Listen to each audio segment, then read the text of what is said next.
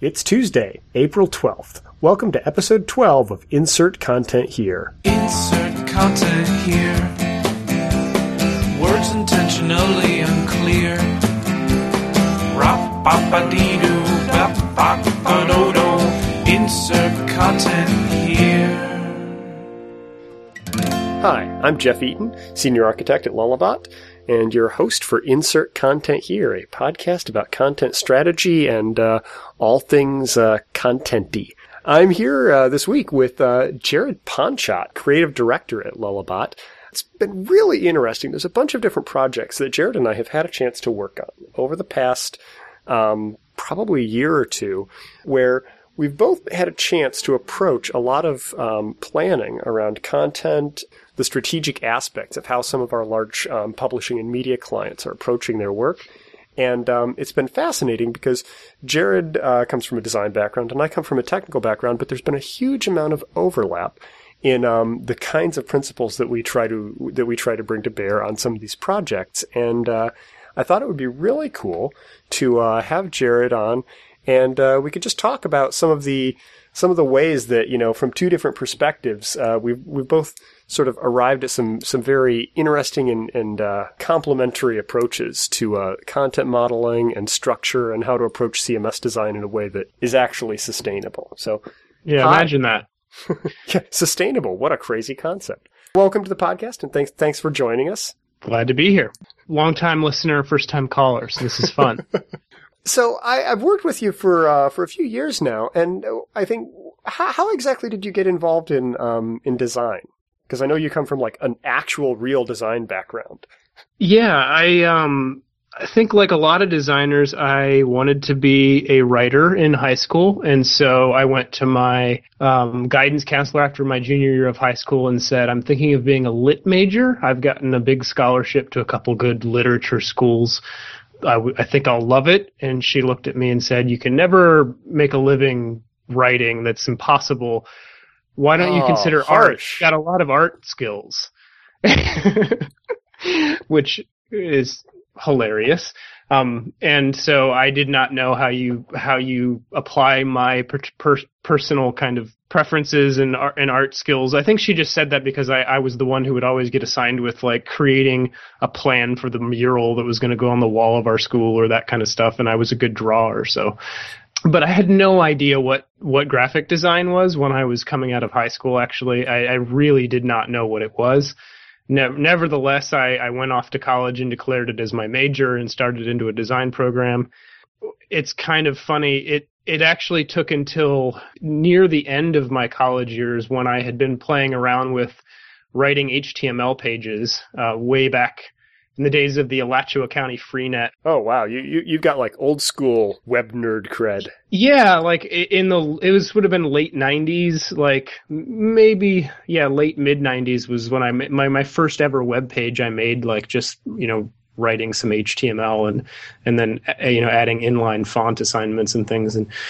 I should say I I started off at like a like the state school. I went to University of Florida, and after two years there, I was just totally throwing my hands up in the air at what the College of Fine Arts was there, and design wasn't something I was interested in the way they were doing it and I en- ended up starting over at a design school. I went to this little tiny school that's like on the coast of Florida called Ringling College of Art and Design, which actually it's a very prestigious school, but it's tiny. Most people have never heard of it.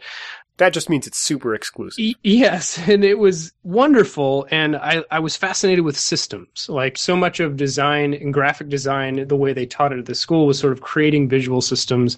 That was the part that fascinated me in in sort of the classic graphic design school kind of stuff. Um, the more that I got into the web, the more it felt like the part of my brain that that loved systems kind of came alive. Because I don't know, I don't I'm, I was never really. I don't think I approached the world like a true graphic designer.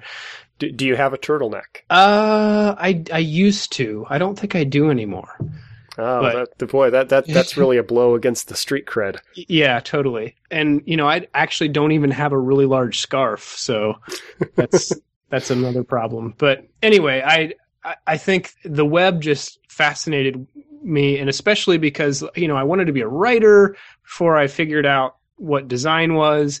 And I always liked words, and you know I was like in the publications team in high school, I think that was actually where I thought maybe design would be this thing because I thought maybe that's what des- graphic design is is like designing communication. I think that's what I was thinking I was getting into, and it's essentially what I do. Uh, and and that's the reason why I've gravitated so much toward content strategy when I didn't even know what content strategy was. I think that's like the theme of my professional career is I start doing things that I have no idea what they are. Well, I, I think it's interesting because like you, the way you describe what really drew you in was all about the, the visual aspects of communication.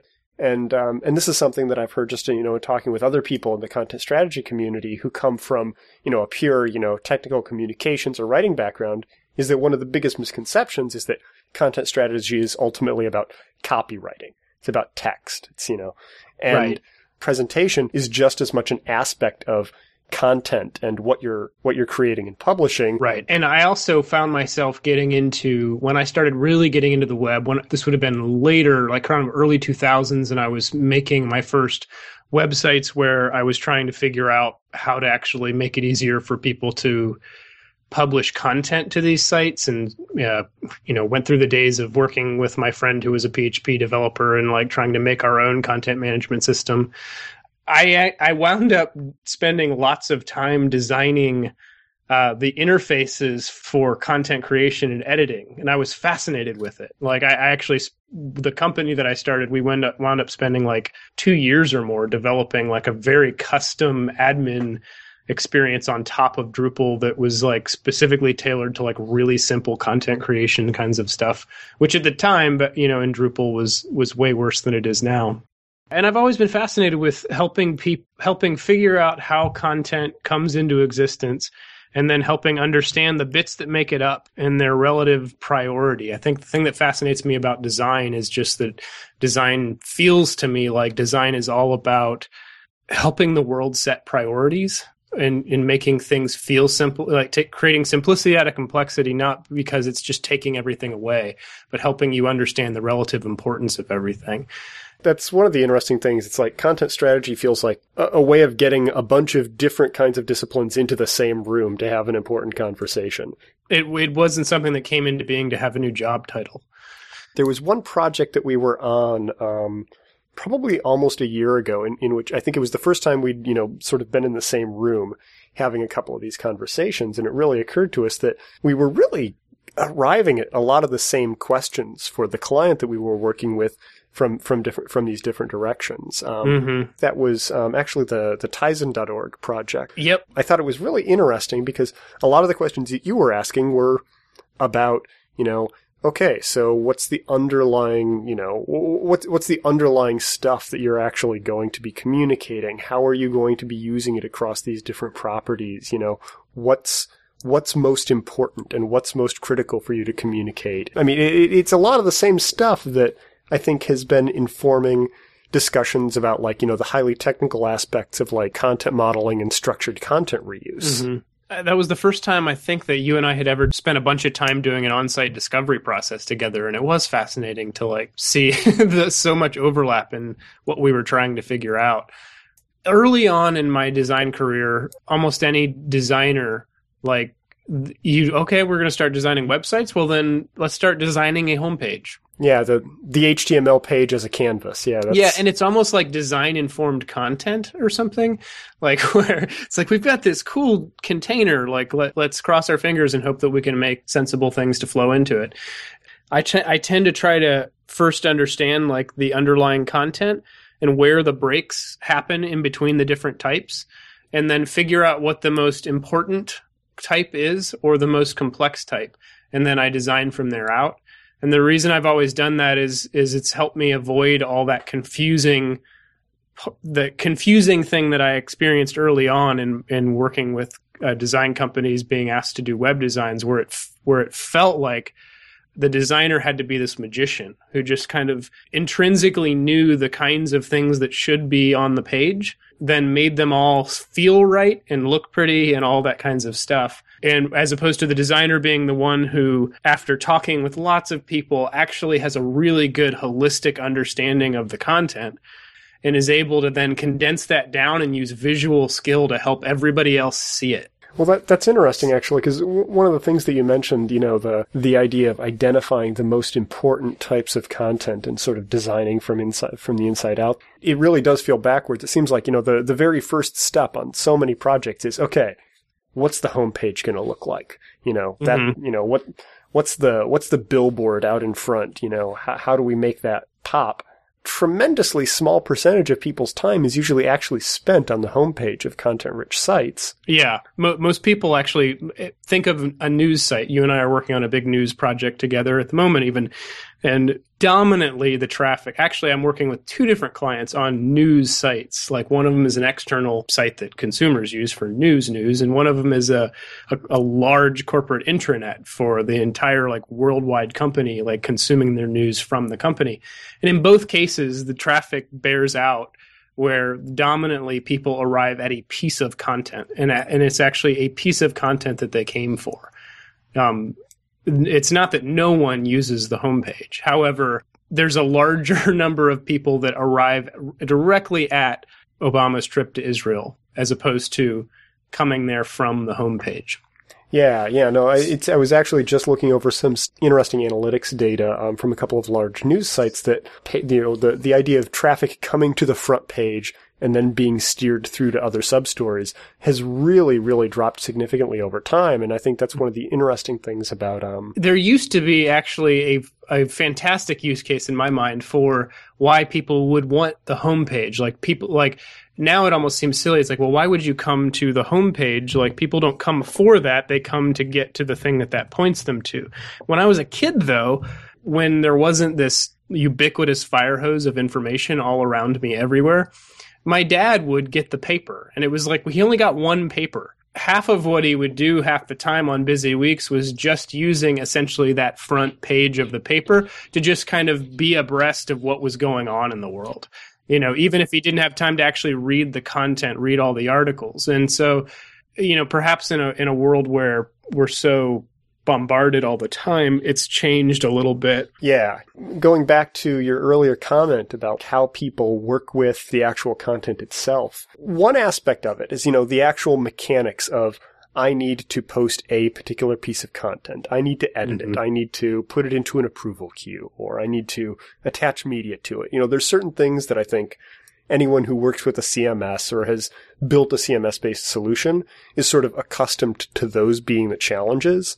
But one of the things that I'm seeing a lot more is it's sort of a fuzzy middle ground between the organization of content and where it goes and how it looks and how it appears and what the actual meat of the content itself is. Like, how do, how do I want to manage what's on the front page? And it feels like as there's more and more emphasis on separating design from, you know, content and structured, you know, structured content and reuse, that, that's a really difficult challenge. I think, you know, both on the technical side, but also from a design perspective, you know, figuring out how to build those systems that you were talking about. In my perfect world that I always aim to achieve, the actual people that create the content and the people that are going to be managing the site and all those kinds of things, getting these people to work together with you and with others to understand the things that make up the content that they're creating, where the discrepancies are, and being able to focus their energies on appropriately assigning hierarchy to things. Then let's focus on well how do we actually carry that hierarchy out visually yeah like the oh. difference between letting someone say you know here's a piece of content what are the relationships inherent in it to other kinds of content and what, what kind of emphasis and what kind of priority do we want to give it versus, oh no, no, no, no, I really need it to be on the left side. Right. A little bit below the headline. Yeah. Like editorial teams, you know, coming into their Monday morning and thinking, "Oh, we need to write a new large left blue story today," um, is a bad thing in my mind. Um, it's it's we need to write a primary story or a secondary or tertiary or a quadrary or whatever however far you take that out. But but the idea being like that it's actually not as complicated as we make it. And it actually gives you a way of evaluating design too um, because then those teams can look at said designer's work and say hey you know what we've made primary secondary and tertiary when we look at the actual product that you've created, um, the primary things don't look primary to us. Um, and you can have really sensible discussions about design in that way, I think. I've seen the lack of that approach really sort of run on, you know, hit the rocks uh, on a couple of different occasions for two reasons. One is what happens when it goes to somewhere other than the desktop web, you know, Mhm. with, with responsive design or, you know, piping things to apps or even RSS feeds, you know, email newsletters. You know, there's, there's a million different ways that that piece of content can go out there where it needs to be big and it needs to be blue no longer makes sense. But also that heavy visual emphasis on like, you know, the content creation in, as opposed to, you know, capturing relationships and priority and emphasis. It really makes it difficult to move forward with design revisions when there's that much pure presentation logic baked into so Mhm. much of the content. Yeah, you have to trust your designers to actually implement the hierarchy, and you have to actually know that you've that everybody has established and agreed upon a hierarchy. And well, but there's so many projects, I, you know, that, that that doesn't actually appear to happen in consulting work and stuff, where it just seems like you're, you've asked me to evaluate this design and make some recommendations. Can somebody show me the or explain to me what what the priorities are Things like, why is that big? Yes, there, there's, there's no explanation for these things. That that's a design decision. Um, But was it it's like- informed by we need a big thing there or that's important? right. I mean, it's it's sort of tantamount to going out to eat and finding out that the thing that you're eating is like three quarters salt, and then saying, "Well, that's an ingredient decision." You know, it's like, well, yeah, but it has a huge impact. So let's uh, let's tie it to something else. Um, It's interesting too because you you mentioned that um you know that you mentioned there the need for a lot of communication between you know the the content p- team and I think that you know whoever's doing the design and also you know whoever's actually going to be building out the system you know there there's a lot of things that uh, that are easy to put into a Photoshop file that can't necessarily be turned into either a usable workflow for you know for actual content editors mhm. you know, sidestepping a lot of those problems requires a considerable amount of like cross discipline communication. That seems Mhm. like a, a an eternal like battleground in, in certain kinds of projects. Do you have any thoughts on how to improve that? L- larger organizations, I, I keep finding that becomes even harder for some reason. I like there's this tendency for for good reasons. I mean, I've tried to organize large efforts before. I'm not terribly great at that. Like being a, be, I'm glad that I'm not a project manager for a living with you know four concurrent giant teams working on things or something. That's not where I shine, but I do think that part of the problem is this dependency on siloing things in order to let people work congruently creates a scenario where communication doesn't happen. And so I call it whisper down the lane design. You wind up with, say, a strategy consultant working with a client early on and maybe producing some really good outcomes from the standpoint of the client understanding things and, and looking at things well.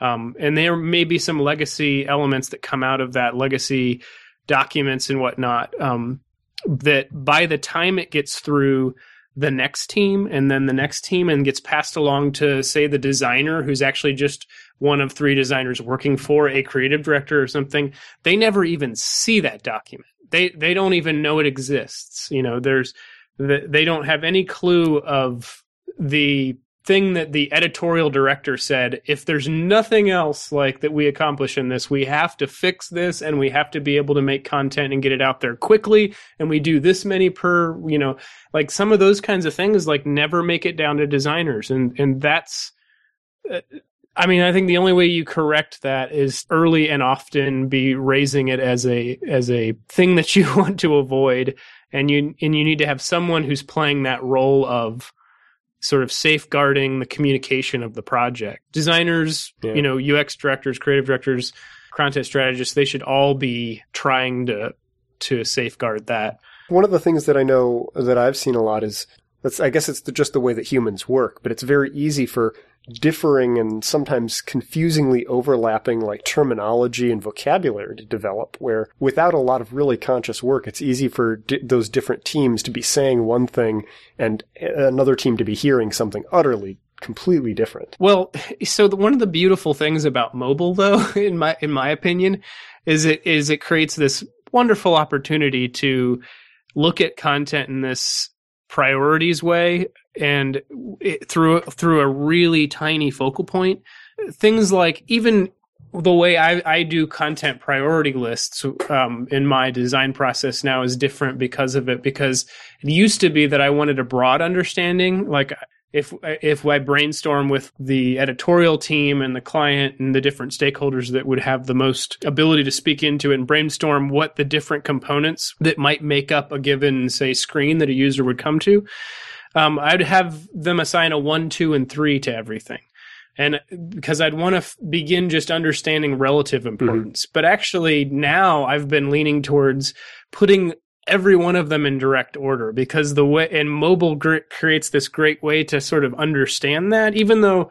Granted, that's an over- oversimplification because with mobile and touch interface, there's all kinds of creative things you can do to be able to just to give access to a few different things at one time through the viewport. Nevertheless, like looking looking at it as a well, mobile's so narrow that like you basically have this stack that is your components that make up a given URL. Um, and what order are we going to put the stack in? Um, is a is a really great tool in a design process and a really great tool I even think for editorial teams to start thinking of their content in that way like what is it that you know someone's actually going to be able to see through a 320 by 480 you know viewport and then you know through the next 480 what should they see? And the next and the next. I know you, have done a you've done a fair number of uh, responsive designs uh, for for projects on, on, relatively large complex sites. How, do, how does that change things? I mean it, it feels like it's this a, a really useful philosophical tool when approaching some of these prioritization decisions but it's actually pretty darn complicated to try to make that work on a really complex site. Yeah, it is. I mean, I think it, it makes it far more important that you approach establishing, understanding, uh, and then carrying out priorities because you have you have too many possibilities going on especially the more complex a site is like the lots of rich media like say you have a very complex content model lots of different components lots of things happening uh, on a given URL. There's just so many variations, so many different screen sizes that looking at it like a old fashioned design project where it's just like, okay, now let's, what should it look like at this size?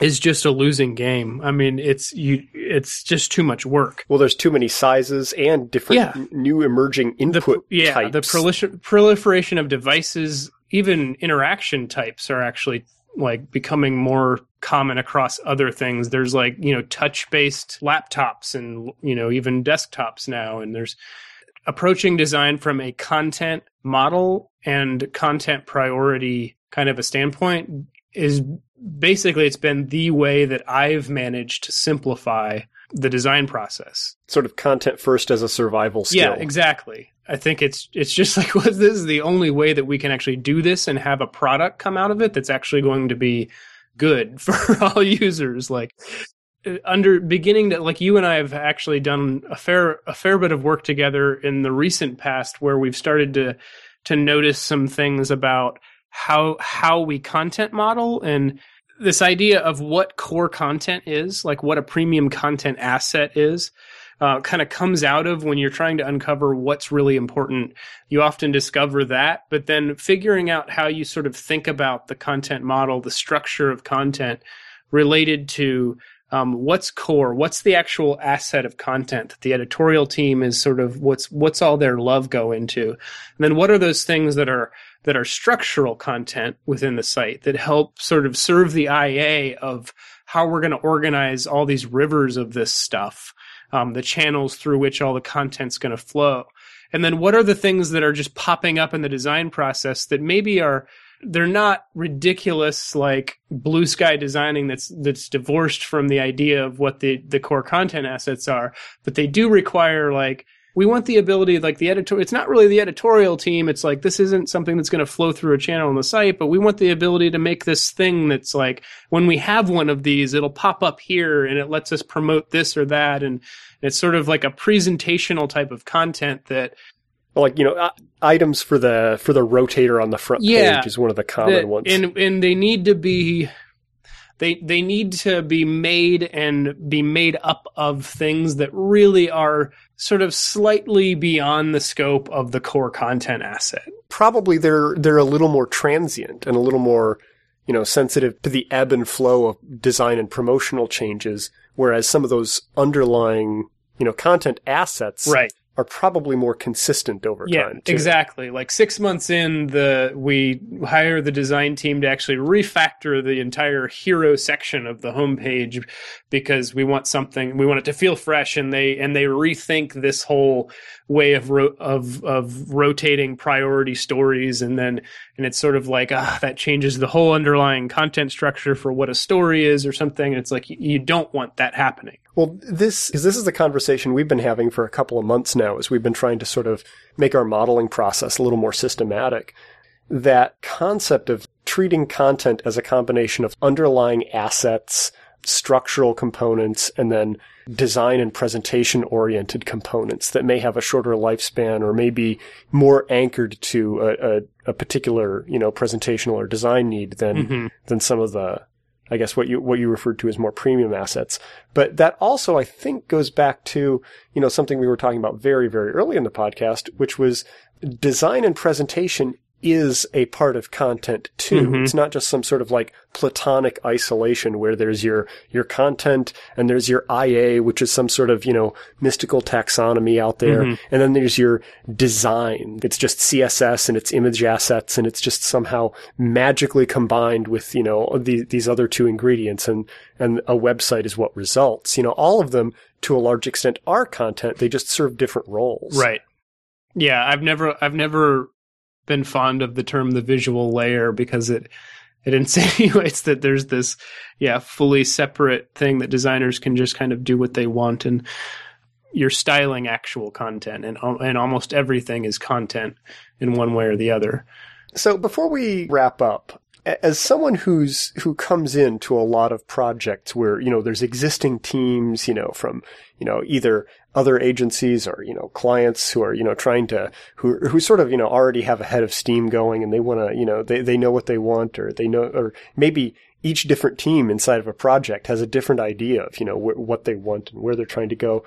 Wh- What's your wish list for like what people could communicate to you before man months are invested in, in something that somebody may not be happy with? That's a great question. My ideal projects are ones where it doesn't feel like lots of work and pulling of teeth to get to a place where I clearly understand the brand priorities, the content priorities, and then the editorial priorities. I mean, there's there's sort of larger business goals around all those things, but really, as a designer, like I often tr- wind up sort of focusing in on those things. Like, what are we really trying to accomplish from a brand perspective? What are what is the content itself, and and and how do you prioritize it? And then especially, what is it that the people who will make and manage this content, you know, want to see hap- happen? Uh, There are projects I work on where the brand priorities are like very clear. Where you come in and and there's been lots of work done to define the brand. There's, you know, giant brand guides with all kinds of examples and legacy materials to look at and all kinds of stuff like that. So that's usually less of a, although not always, but sometimes it's less, I should say. For some reason, a lot of the time, the, the teams making or creating content, their idea of the structure of the content is actually quite different than what feels sensible to me and and sort of getting to the place where I understand why that is. Oftentimes, the discrepancy is tool related. The the tool that they've been using has forced them into sort of a, a mental construct about their content. We have to make things big and. Yeah, yeah. There, there's like all these weird things that end up surfacing that it's like, oh, so it's not that the user who's consuming this doesn't care about when this was published. It's that you had to not show that because your tool gave you no other way than changing the date to change this, the priority of a story. These kinds of things are always fascinating to suddenly find out. And it's like organizations, big, small, billion dollar organizations down to tiny ones, no, nobody is immune to it. Al- I'm also always fascinated just to learn how things happen. Like, I don't know if you have to be to be a designer, but like how stories get written, revised, approved, you know, what's been happening, what would really be ideal. A lot of times the people that have been doing it for long enough, what feels ideal is like some tiny tweak to what they're used to because what they're used to is something that they're comfortable with. They they want that one particular pebble in the shoe taken out. It's it's amazing actually how many pebbles are in their shoe. Like it's like really like you think that just taking that one pebble out would be wonderful and yeah, it's that kind of stuff fascinates me and it's not always easy to it's it's not there in RFPs. Hardly I don't think I've ever read an RFP where it clearly defines here's all of our editorial pain points here's the here's the structure of our content here's the you know sort of priority of it. There's usually like a single bullet point that says current system is clunky. Yeah and facetime like talking spending time with the people who are making the content that kind of stuff is is usually invaluable. But it, it's also a thing that i think that a lot of designers never have the luxury of doing. I think that's part of that silo thing that you were talking about. You know, mm-hmm. it, it's it's very easy for these di- the different disciplines that really need to communicate with each other effectively to to understand, you know, what's being built and what what's needed. It's very easy for spec documents and questionnaires to be used as like the the means of communication between them. You know, mm-hmm. it's things get thrown over the wall and the important nuance never really gets captured. yeah Well, anyways, I, I, I want to say thank you very much for joining us. I know you're you're going to be speaking um, at a couple of different events coming up. Yeah, I'll be speaking at Converge Southeast, uh, and that's near the end of April. And I'll also be speaking at DrupalCon in Portland in May, as well as uh, at Artifact, which is going to be in Austin uh, in May. So all of those should be fun. Uh, Artifact is a really neat conference where it's going to be much more practical. I don't get to do a lot of like demo training kind of speaking, where it's like I'm walking people through how you do something, and that that one I'm going to be walking people through just stuff that I've been doing lately with frameworks that are out there to build wireframes with HTML and CSS. Um, so that should be a lot of fun. At, at uh, Converge and DrupalCon, I'll be speaking about responsive process and organizing responsive projects and sensible deliverables for designers uh, now that they're doing responsive websites and that kind of stuff. So I'm excited about all of that. Well, fantastic. Thank you very much, and uh, I'm I'm sure we'll be speaking again soon. Thanks for listening to Insert Content Here. If you'd like to catch up on our archives or keep up on our new episodes, visit us at lullabot.com slash ideas slash podcasts slash insert content here. You can also visit us directly at insertcontenthere.com.